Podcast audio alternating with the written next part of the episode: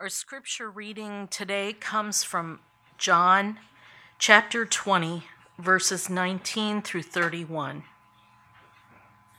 On the evening of that day, the first day of the week, the doors being locked where the disciples were for fear of the Jews, Jesus came and stood among them and said to them, Peace be with you. When he had said this, he showed them his hands and his side. Then the disciples were glad when they saw the Lord. Jesus said to them again, Peace be with you. As the Father has sent me, even so I am sending you. And when he had said this, he breathed on them and said to them, Receive the Holy Spirit. If you forgive the sins of any, they are forgiven them. If you withhold forgiveness from any, it is withheld. Now, Thomas, one of the twelve, called the twin, was not with them when Jesus came. So the other disciples told him, We have seen the Lord. But he said to them, Unless I see in his hands the mark of the nails, and place my finger into the mark of the nails, and place my hand into his side, I will never believe.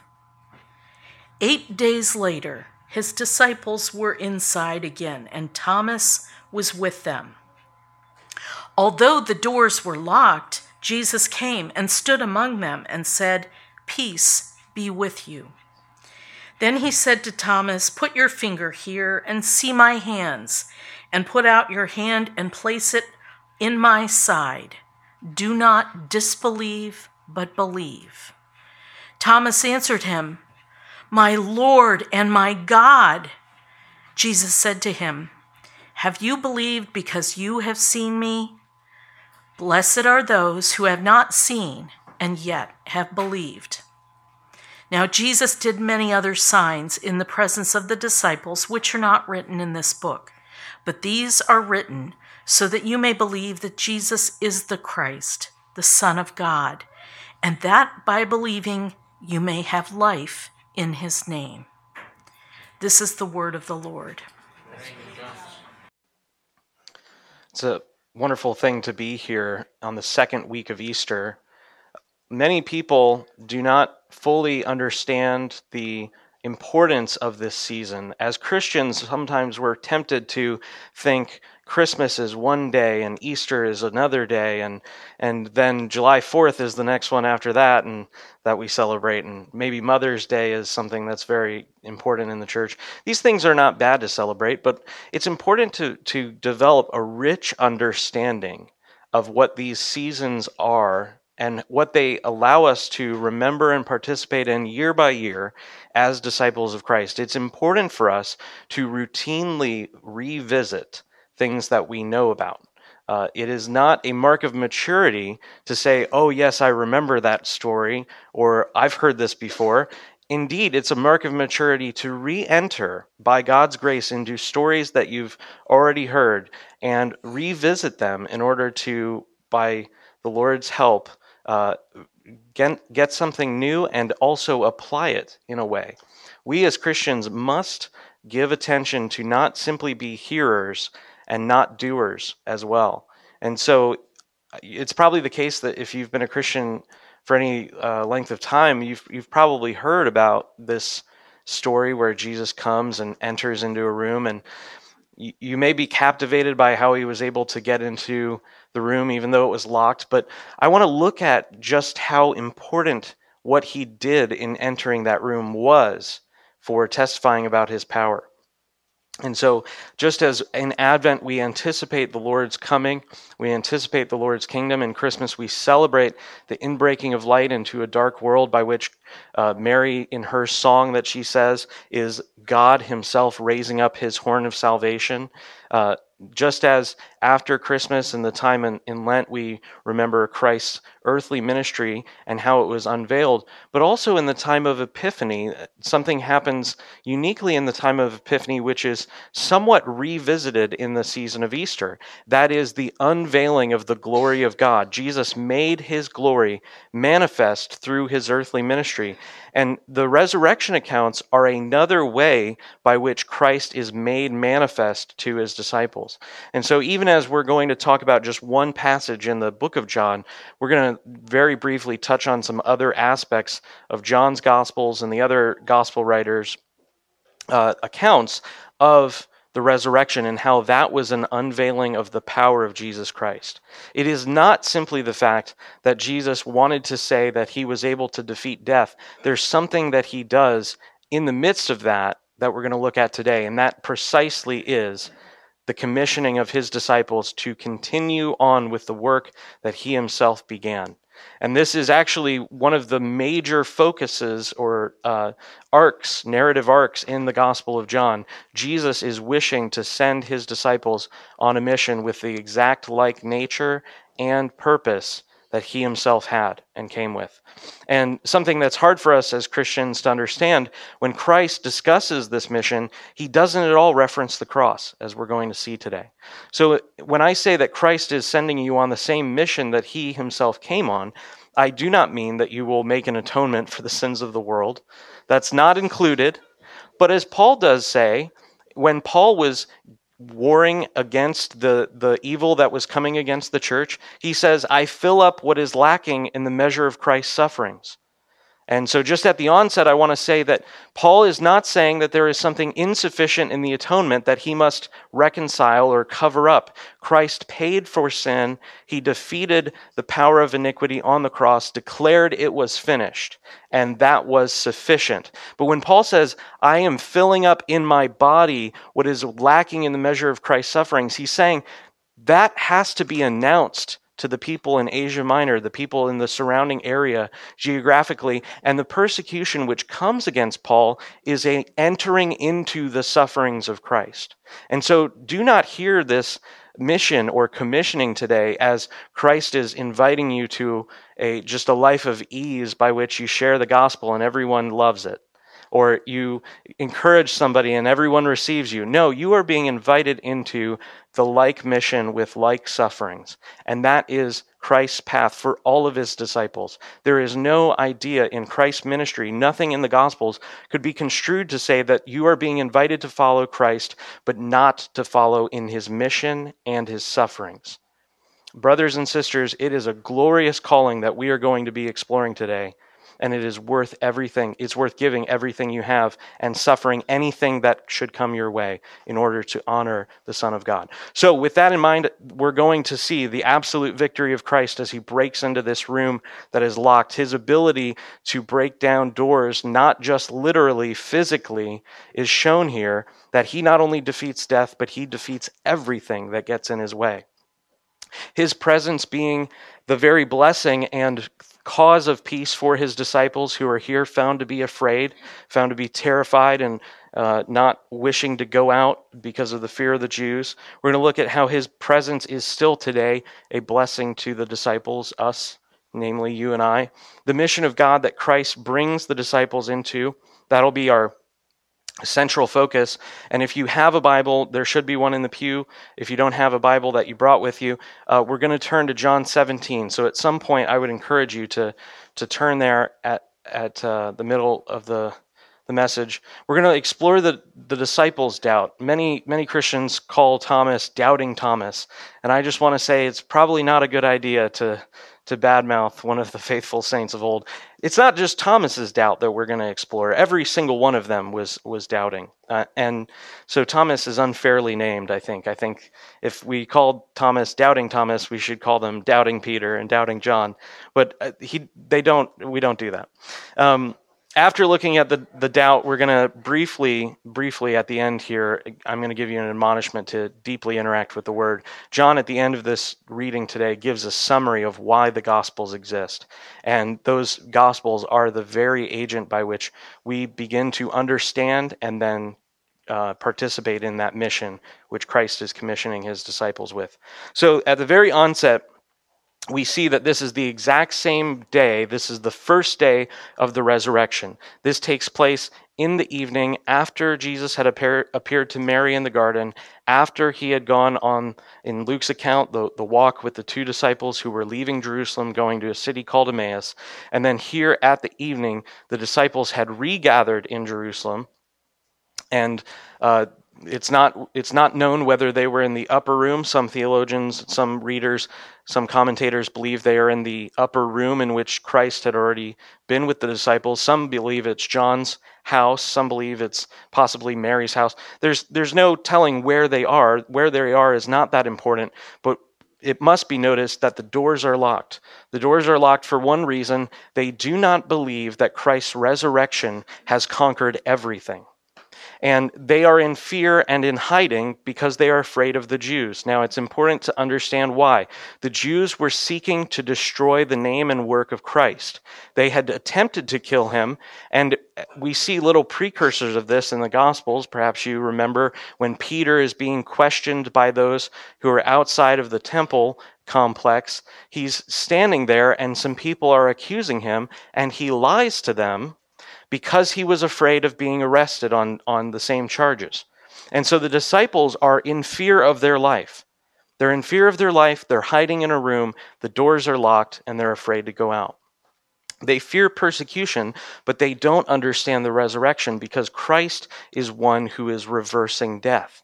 And understanding his victory over the grave, applying to all of life, they should be bold but they do not yet believe. And so Christ comes in order to destroy their unbelief. It's not okay, as our world says today, our world admonishes to be open minded, to be open to doubt, to be open to questioning. Christ has nothing to do with that spirit. He comes to demolish doubt and remove unbelief, and he makes himself manifest to his disciples in order to secure their faith. The power of persecution that the Jews would have been able to wrought against the disciples is the destruction of the body and the removing of life, but we serve a God who has defeated death. And so, if anything, and especially the history of the early church bears this out, if anything, Christians should be fearless in the face of tyrants and in the face of persecution. We do not have any threat. Uh, the, the book of First John makes this plain. There's fear uh, that's associated with, but perfect love being uh, cast out all fear, because the fear is is related to death, and there is no more death after the resurrection. Yes, you and I, we do die physically, but we don't die forever. We die and we wait, and then we're resurrected. This is a complete undoing of death. And verse 19, on that day, the first day of the week, the doors being locked where the disciples were for fear of the Jews, Jesus came and stood among them. Now, I am totally fine with, and I would encourage faith filled people to believe this. I think that Jesus simply appeared because he wanted to. That's the point of what's going on. It doesn't say in the text that Jesus very quietly, without anyone noticing, uh, took out his lockpick set and removed the lock and then entered to the room and then quietly, very quietly, locked it again. No, it says he appeared in the room because they were gathered. Now, they weren't gathered in faith, they weren't gathered in his name, like he says in Matthew 18, as we're going to briefly mention. He appears because of his own power. And that appearance testifies that not only can he not be held by the grave, he can't be held by locked doors. If he defeats death, an, en- an, en- an enemy which none of us can defeat, surely nothing else can stop Christ. Nothing at all. There's nothing that can stop him, not even death. And so he enters into this room, and it's proof of his vow that he will be present with his disciples. They're afraid. He knows they're afraid. As the good shepherd, he is coming to his sheep to rescue them from their fears. He's defeated death, and now he's defeating unbelief. And appearing to them in the midst of the room, which is locked and barred, he shows that he is really in control. The threat of violence that the Jews had has no control over Christ. He appears into the middle of the room and comes to encourage them. Christ's presence, of course, in the middle of the room destroys the fear that his disciples have. As he's defeated death, so also he is beginning to defeat unbelief. And he declares to them peace And in that declaration, he believes his words will cause something to come to pass, that his disciples, in hearing his word, his declaration of peace, that they will turn from unbelief and fear and turn to belief and peace. He declares that by words, and he expects those words to create a reality in his hearers, in his disciples, that they would not trust in their fears, not look to the persecution which was coming, but rather to put their trust in one who has defeated everything. And so in verse 19 at the end, it says, Jesus came and stood among them and said to them, Peace be with you. At another point, he says uh, in the upper room discourse, I'm going to give you my peace. I don't give it as the world gives, but rather I give it and it remains. That peace is a presence which is accompanied by Jesus Christ himself. Verse 20 When he had said this, he showed them his hands and his side. Now, at this point, we, we know Thomas, because we've already heard the reading, we know Thomas is not there. And I just want to highlight this idea for you that all of the disciples had the same evidence that Thomas wanted. And that evidence is not an evidence in which we set ourselves up as judges over the evidence, over the histor- historicity of the resurrection narratives, but rather it is an experiential evidence.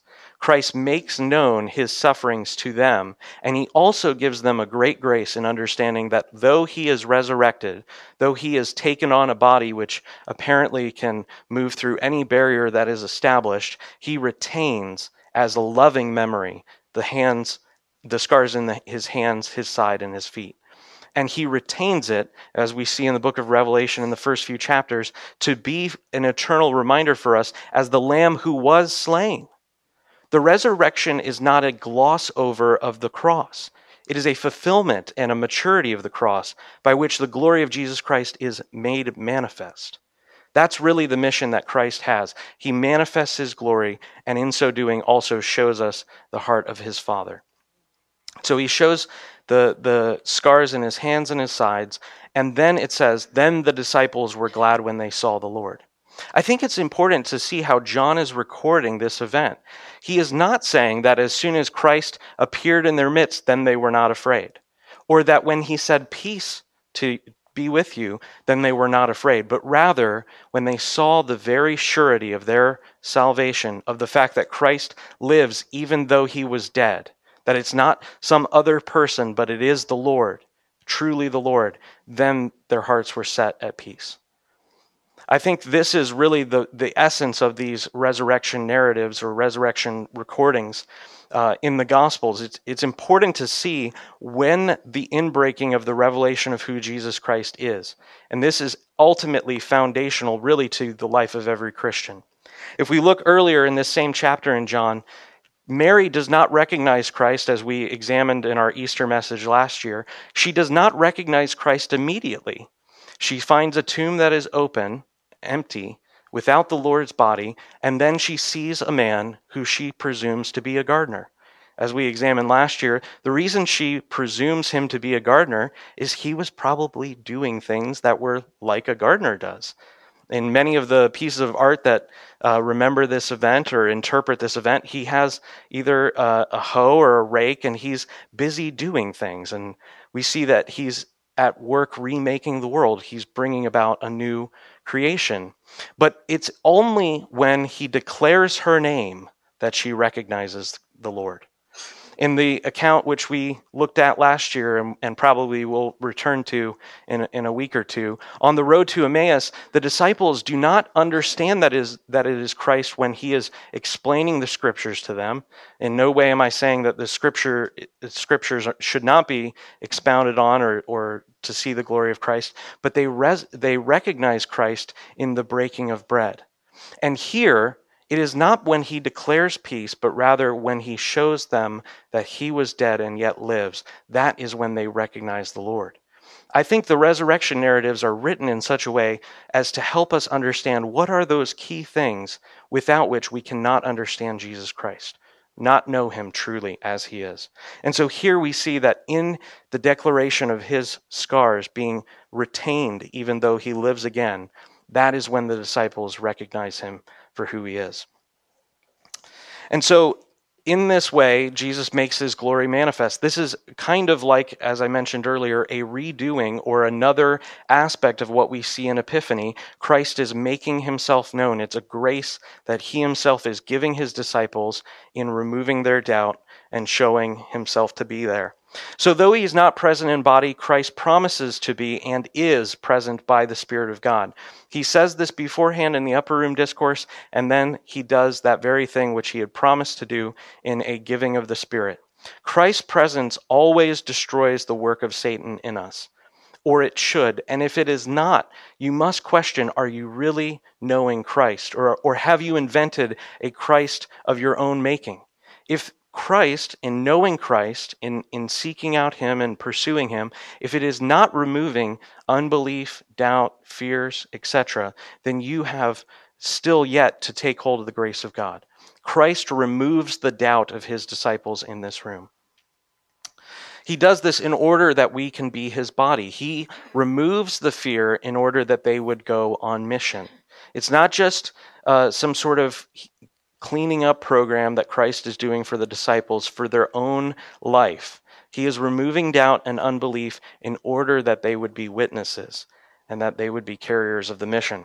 And so, in repeating his greeting, Christ emphasized that this is the organizing principle, this is the foundation for those who would be messengers of his kingdom.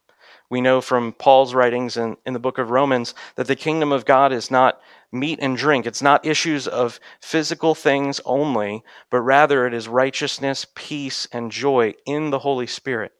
And the kingdom of God cannot be brought about. You cannot live in the kingdom of God. You cannot extend the kingdom of God's boundaries unless you operate in that righteousness, peace, and joy which are in the Holy Spirit. And so Christ, in redeclaring uh, the, the word peace, he emphasizes that they must have the peace of Christ reigning in their hearts unless they are ruled by Christ, they cannot live in and extend the kingdom of God. And so, even as, as ambitious Christians, as Christians with redeemed ambitions, eager and zealous to share our faith with others, we have to be people who are ruled by the peace of Christ. It must reign in our hearts if we're to rightly testify of his kingdom. And so, because Christ is reigning now, we do not fear anyone. Ultimately, what he is doing is not just setting the room right so they can pay attention, he is completely reorienting their response to the persecution which the Jews were threatening. The Jews sought to arrest anyone who was a follower, and he declares, Don't pay attention to that fear, pay attention to peace. Let the peace reign in you. So, as king over everything, Christ rules over everything, including the success of his mission. This is where the sovereignty of God is so important, especially as a believer who is seeking to testify of the gospel to those around him or her. You must understand that Christ is not just Lord over everyone, he's also Lord over the mission. You are not left up to your own in, in fulfilling this mission which Christ is about to declare to the disciples. He is ruling, and you are an agent through which he rules. And so it's not up to you totally, but it is up to him finally. And so Christ reigns and he establishes peace, and that peace is grounded on the fact that he is still in control. Jesus said to them again in verse 21, Peace be with you. And then here is the commissioning, which is our focus today. As the Father has sent me, I am also sending you. Christ sends the disciples in the same manner and with the same mission. This is a very important word. It's two letters long. It's, it's not really a hard word to understand, and yet it's a very big word. He says, As the Father has sent me. As the Father means in the same manner, in the same style, with the same mission. As the Father has sent me, so also I am sending you. Christ is intending to say to his disciples, I want you to, to remember everything that I've done for you, and then I want you to emulate that and be my people in the earth doing something that I myself started and you will simply continue in. Christ says, as the Father, in order to understand that these disciples, they're not orphans. They have a brother named Christ, and they have a Father, God. And so Jesus Christ, in sending them, is bringing them into a relationship, removing the fear, establishing peace, and commissioning them with a high and noble calling. Indeed, the greatest possible calling, both in the world and in any possible sense. The calling to represent the Father of, of, of all. Verse, uh, uh, verse 8 in 1 John 3, this is describing why Christ came. We think when, when we think why Christ came, we think to pay for sins on the cross. But, brothers and sisters, in Christ's own testimony and the gospel writers and their epistles, that's not the focus. The focus is much greater than just the atonement. And that in no way is diminishing the work of the atonement, but rather expanding because it doesn't just include the paying of sins in order that we could be justified before God to go to heaven instead of going to hell. It also means practical salvation over the works of Satan now. Christ appeared in, uh, in 1 John 3 8, John tells us, the very same writer of this gospel, in his epistle to the church, he says, The reason the Son of God appeared was to destroy the works of the devil. He did not appear so that you could remain affected by the works of the devil, but have a ticket that is some sort of fire insurance at the end of your life. Christ came to set you free. And he came to set you free in order that you might become part of his liberating army, which is going everywhere, accomplishing his mission in all places. So, what are the works of the devil? It's quite clear we're given multiple lists, but sin essentially is the work of the devil. And under that category of sin, it includes lawlessness, the ability, the, the thought that I can decide my own life and no one can uh, give me rules, whether it be the government or the systems of men or some philosophy or religion. I'm my own reigning king over my life. Self directed ambition, that's a work of the devil. Lewdness, the the culture at large, which celebrates eh, to a perverse level the the experience of sexual intimacy. Uh, any of these things are works of the devil. Anger, enmity with, between spouses, enmity between fathers and mothers and their children. Uh, one of the greatest evils in our land, an un, unassailed, unfought against evil, which has persisted on our culture for almost 50 years, being the great national sin and iniquity of abortion. That's a work of the devil. Christ appeared to destroy those things. And so Christ appeared to destroy those things, and he says, As the Father has sent me, I am also sending you. We ought to be doing those kind of things. How does Christ demolish the work of the devil? Okay, now we've understood that we are on the same mission, but how does it work? In the high priestly prayer, John 17, Christ identifies his work as speaking the words which God gave him and keeping them in and declaring the Father's name. And so this is where we're going to turn to John 17. If you have a copy of John 17, please uh, join along with me. As disciples, we are invited into the same mission to show forth the glory of the Father, to bring them into the life of God. And so this is our mission. It is nothing short of bringing someone into the very life of God. That is the fellowship among the Trinity, to bring someone into that as we've been adopted by Christ, united to Christ.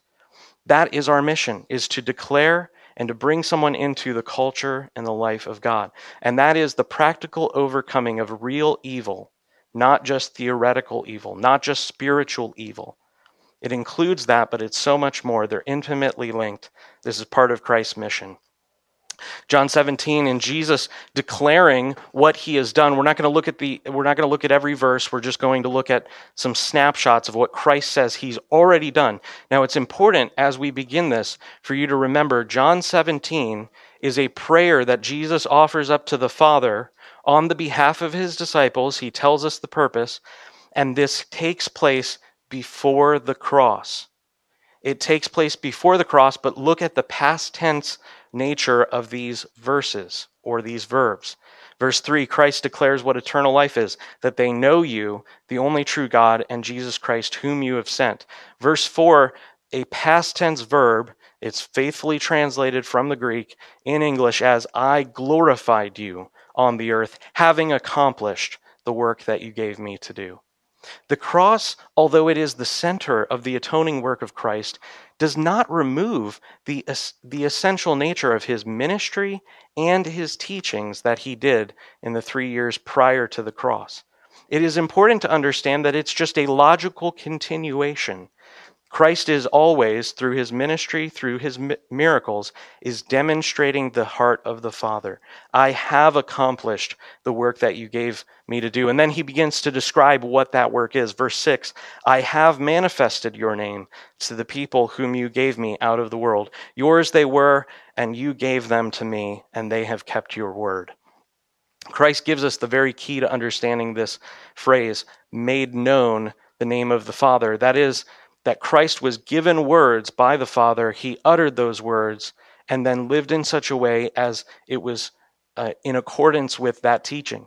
And he brought them into that. He manifested or declared the name of the Father. And so, declaring the name of the Father doesn't mean that we just go around and say to unbelievers, you know, there's this God and he's named Yahweh and we call him Father. No, it includes that, but it also includes bringing people in through discipleship into the life of God. This is what Jesus is intending to do when he teaches them how to pray.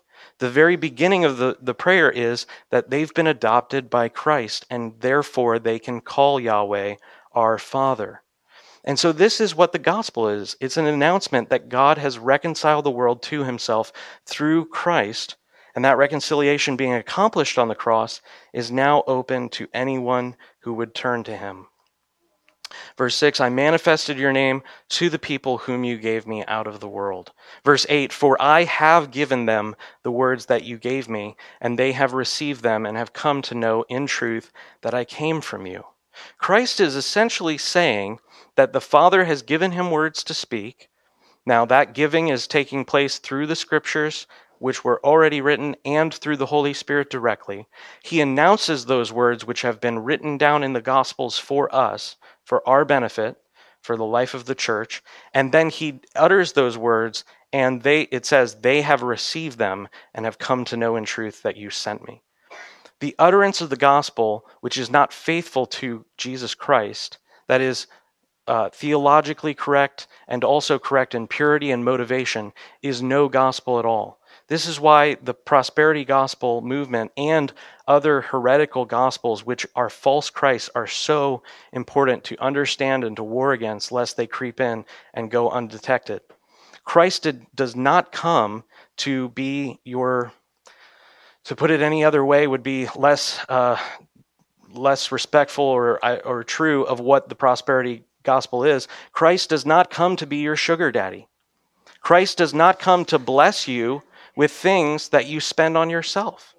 Now, I am not saying that you can't enjoy the things God has given you, but God gives you things in order that you would steward them so as to create space for people to come and encounter God. Is your your the whole almost cult of the prayer of Jabez that happened in the 90s and the 2000s. I love the prayer of Jabez, but so much of it was tainted with this whole, ah, the Lord's going to bless me and I'm going to be great and it's going to be fine. No, the Lord blesses you in order to establish a provision that, like Christ desired to spread his wings over his poetic wings over the, the city of Jerusalem. He longed to gather them in. That's what you're given things for. Everything you have is a gift by Christ to send you on mission for you to use in order for you to glorify him and, and use it for his service. And so this is what it means to go on mission with Christ, to be given the mission of Christ. Verse 12, while I was with them, I kept them in your name. So not only does Christ, by speaking the words of God, declare the name of the Father, which is telling them of his nature and his character and his glory and his love and his grace and his fierce wrath against sin and his intolerance against unforgiveness of your fellow brothers and sisters, all of these things in which Christ made manifest the name of the Father, it says that he also kept them in it. Now, brothers and sisters, you and I cannot keep our fellow brothers and sisters from sin in the way that Christ can, but we've been given the same mission, which is to continue to speak the words that the Father gave the Son. I have guarded them, and not one of them has been lost, except the son of destruction, that the scriptures might be fulfilled. This is kind of like a little asterisk when Jesus is saying, I did my job, except for Judas, because that was pre predestined that he would turn away. And, um, and so Jesus is kind of qualifying that statement. But his perfection in ruling as the good shepherd is ultimate. There is nothing that Christ lacks in his power to keep you from stumbling. And so, even as Christ is sending us on mission, we hear this and we have to repent from our own compromise of permitting sin which we believe we cannot overcome. Christ has kept them in the name which he made manifest. Verse 17 Christ then prays to his Father, Sanctify them in the truth. Your word is truth. As you sent me into the world, so I have sent them into the world. And for their sake I consecrate myself, that they may be sanctified in the truth. You cannot declare the words of the Father to anyone and not also be seeking to be sanctified. And Christ even, even says this of himself. How much more we who are sinners Christ being perfect, holy, wonderful, without any spot or blemish, amazing in all qualities, says, I sanctify myself for their sake. How much more ought we be, uh, ought we to be pursuing the Father in prayer through the Word of God, through admonishing one another? We ought to be sanctifying ourselves for the sake of our brothers and sisters and those who are still yet even coming. Verse 26 I made known to them your name, and I will continue to make it known, that the love with which you have loved me may be in them, and I in them. The, the manifestation of the name of the Father creates a new culture. It creates, really, the church. And this community of believers, this fellowship of love that is focused on self giving and self receiving, sacrifice and reception, that gifting which takes place in the body in order to give glory to Christ creates an atmosphere which Christ says is love, that they would be in the very same love that the Father and the Son share. And so we're being brought into, according to Christ's high priestly prayer, we're being brought into a love which has existed forever in God Himself. And that love creates a culture, it creates a community and that is what we ought to strive for in going on mission. Christ does this work through his church. And, brothers and sisters, we have a high and noble calling. We do not exist on this planet to work for 60 years, store up a 401k, as much as I love my 401k, uh, and then die and be pensioners. That is not, you, you do not exist on this planet to take up space, to eat food, experience things, and then one day die. You have been given a noble calling, which is the mission of God invading the world and taking it over after the sin of Adam. He has given you everything in Christ. And you ought to, if God's grace is at work in you, you ought to be asking the Father routinely in prayer, Open up my eyes. Why was I made? You were made not just to have fellowship with Christ, you were made to extend that fellowship to everyone you meet. Now, does this mean you go around witnessing to every person that you come across? You'd never even get out of the grocery store or even get out of your house if, if this took place. But you must begin to examine your life. As a disciple, am I really following Christ this way? There is no class of disciple of Christ that doesn't include this sort of approach to life. It must become totalizing. It must affect every relationship. It must become the paradigm by which you think about the things you've been given, what you spend your money on, what you spend your time on. You were given a calling in Christ, and that is the very same mission that He has to destroy the work of the devil and to make manifest the name and nature of the Father. And so Christ brings us into this mission. My question to you is Are you taking this calling seriously? Is this the paradigm that you approach your life? Now, at this moment, we might be tempted to, to despair, saying, I don't have this on my radar. This isn't how I approach my life. If I'm honest with myself, I don't really think routinely about the things that I've been given and how I'm using them and what I'm spending my time on. Brothers and sisters, Christ has ample grace to bring about maturity in you.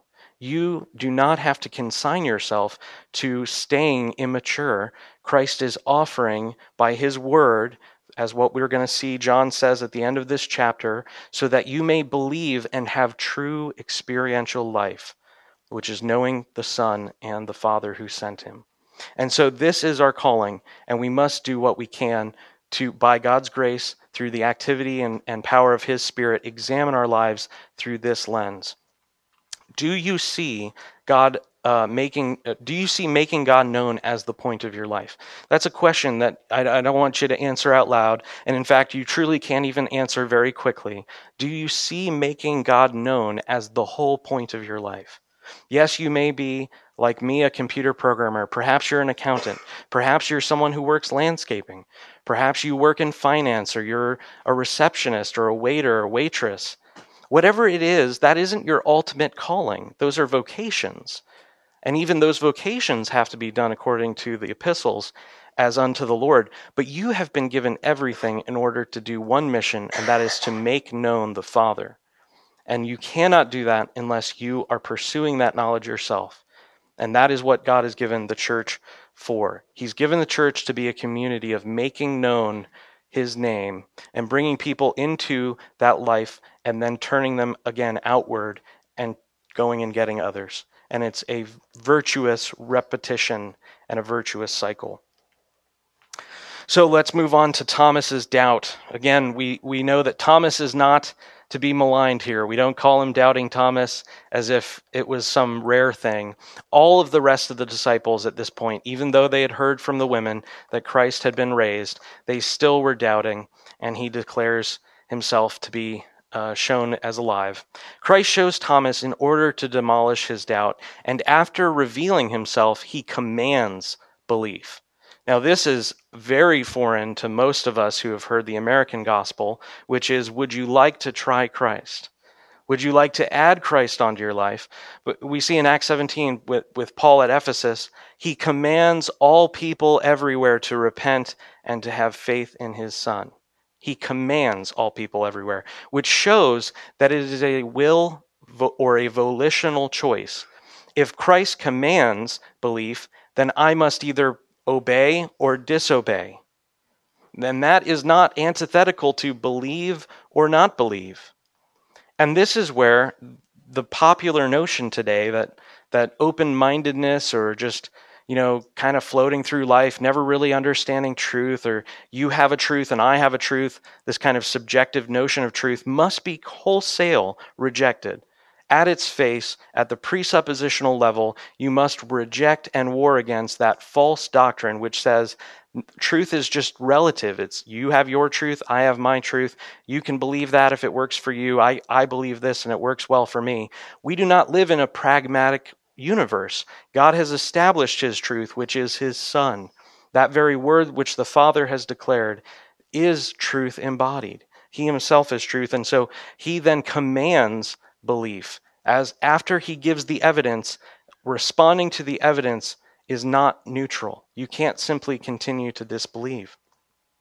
Verse 27, he said to Thomas, Put your finger here and see my hands. Put your hand uh, and put out your hand and place it in my side. Do not disbelieve, but believe.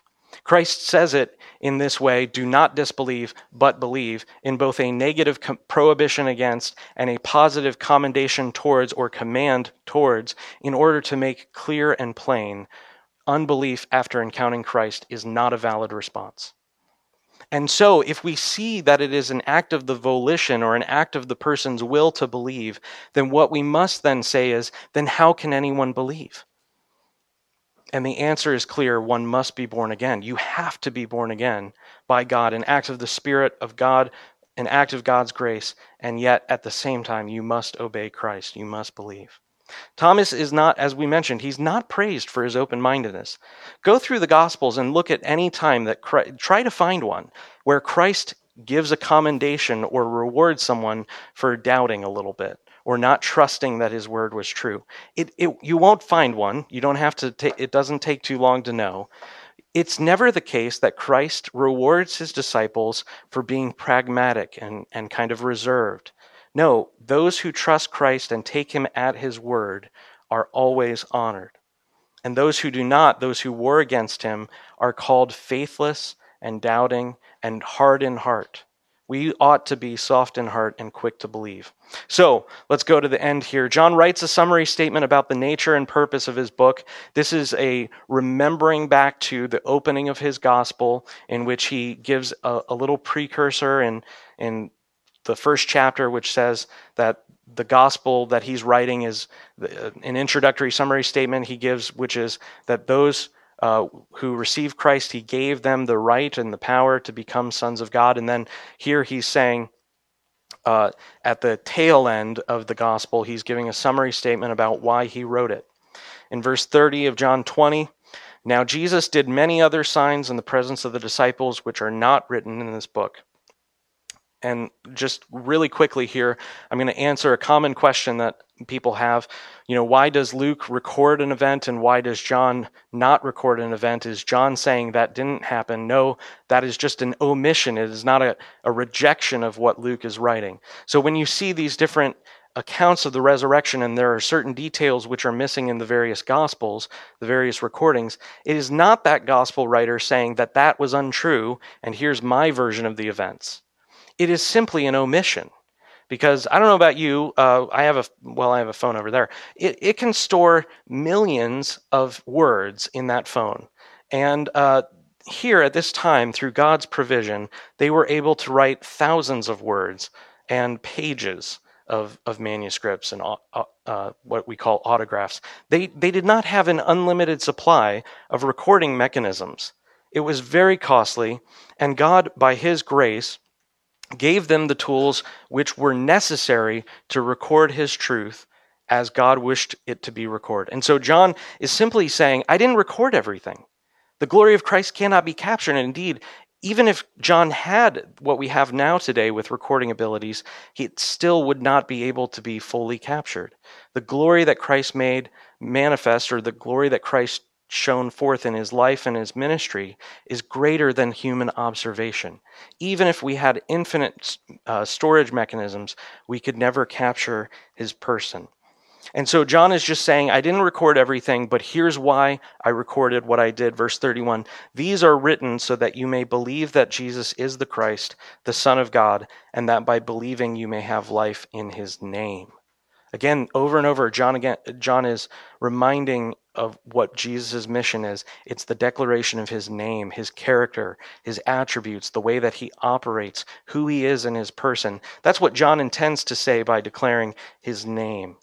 And so this is why John is writing these gospel accounts. These, these pages were given to you so that you could believe. Just as we saw, Thomas was given the same evidence that the rest of the disciples were given, and then he was commanded to believe. We have been given the testimony of Christ in the Gospels, and they were given to us so that we would believe. My question to you, if you have doubts still in the faith, which is totally okay when you're beginning to, to approach Christ, is what are you doing about those doubts?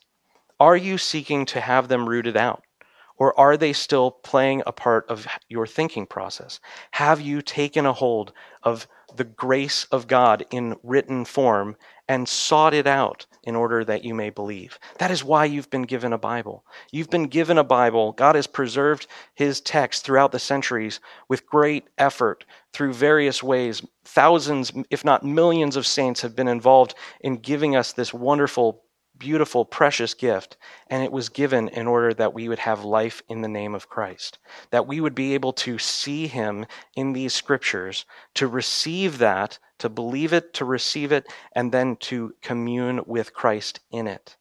It's given that you may believe and have life in His name. So, Christians don't have any other message on this mission. We have been given the Word of God, and it is that very Word which is our mission. It's not popularity. Uh, it's not popular mechanisms of improving your life. It's not steps to having a better marriage. It's not how to clean up your family. All of those are secondary causes which Christ does reign over. But the primary message is that there is sin which must be removed, and that there is a life and a communion, a love which you are being brought into by Christ. That is what our mission is. It is not to just simply have nice leaves on a tree that's still dead. I have lots of wonderful trees that I am paying attention to and taking care of, very small trees. And I have this one tree that uh, I almost killed. And if you ever want to see the pictures, I think I've mentioned this before.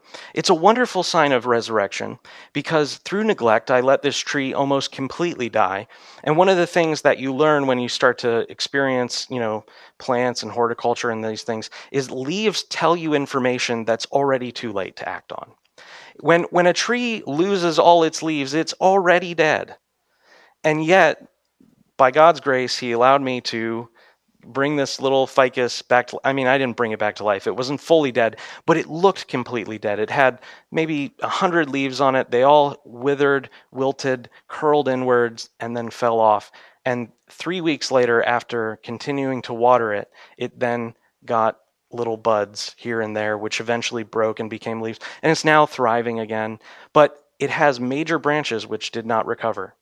And what I want to admonish you today is do not approach the scriptures like I neglected that tree. Some of us go from week to week neglecting the scriptures, and then we wonder why we are spiritually malnourished. We read the scriptures when the leaves have all fallen off and everything in our life looks dead. Just like a plant needs water every day or so and sunlight continually, you need the Word of God as a pattern in your life.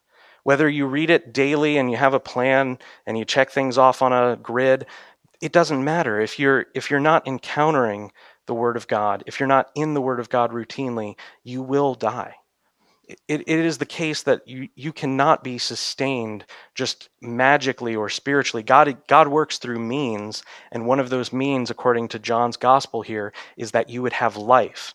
And so, what's the implication? If you don't encounter John's gospel, then you will not have life in his name.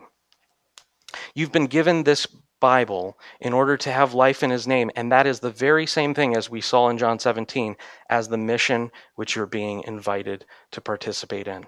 You cannot stand on human wisdom, but you absolutely must proclaim the very words of God. So, my admonishment to you today is do not neglect, but rather give yourself totally to the encountering and understanding of this book. It's my deepest desire that this idea of Christ's active presence by his Spirit would be a very source of joy and life for you. It says the disciples were glad when they saw Christ there. And Christ has promised to be present by his Spirit, but also a means of God's grace is the Scriptures.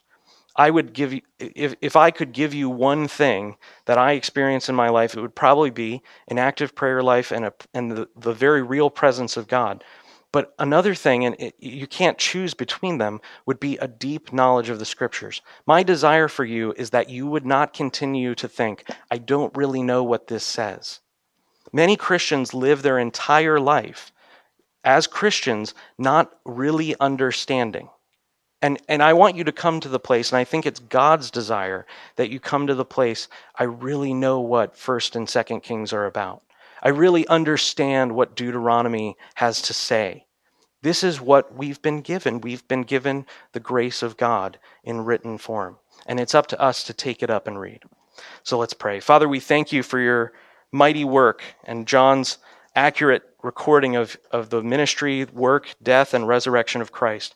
We pray, God, that you would remove from us complacency about the Christian life, that we would be given the grace of a, a gift from you which says that we have a noble calling and that we would, by your grace, operating in the power of your Spirit, take up redeemed and godly ambition, that we would become mature in the Word. We pray, God, for years of heart moving study in your scriptures, not just the Gospels, not just the epistles, but the Old Covenant.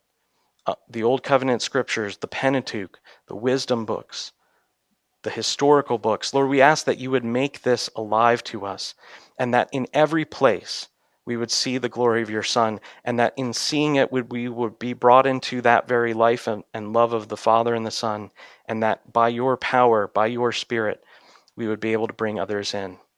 We thank you for this wonderful calling. We pray, Lord, that you would cause us to be faithful to that calling. We know that you are able to do these things. In Jesus' mighty name, amen.